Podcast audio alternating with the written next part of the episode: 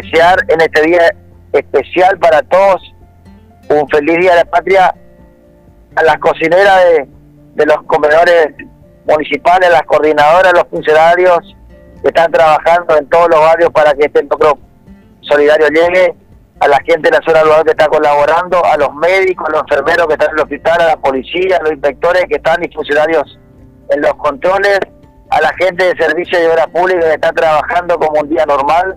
Eso es hacer patria. Aquel productor que está labrando, que está trabajando en el campo, eso es hacer patria. Ojalá que esa sea la insignia, esa sea el modo de vivir de todos los argentinos. Muchas gracias, feliz día de la patria para todas y todos.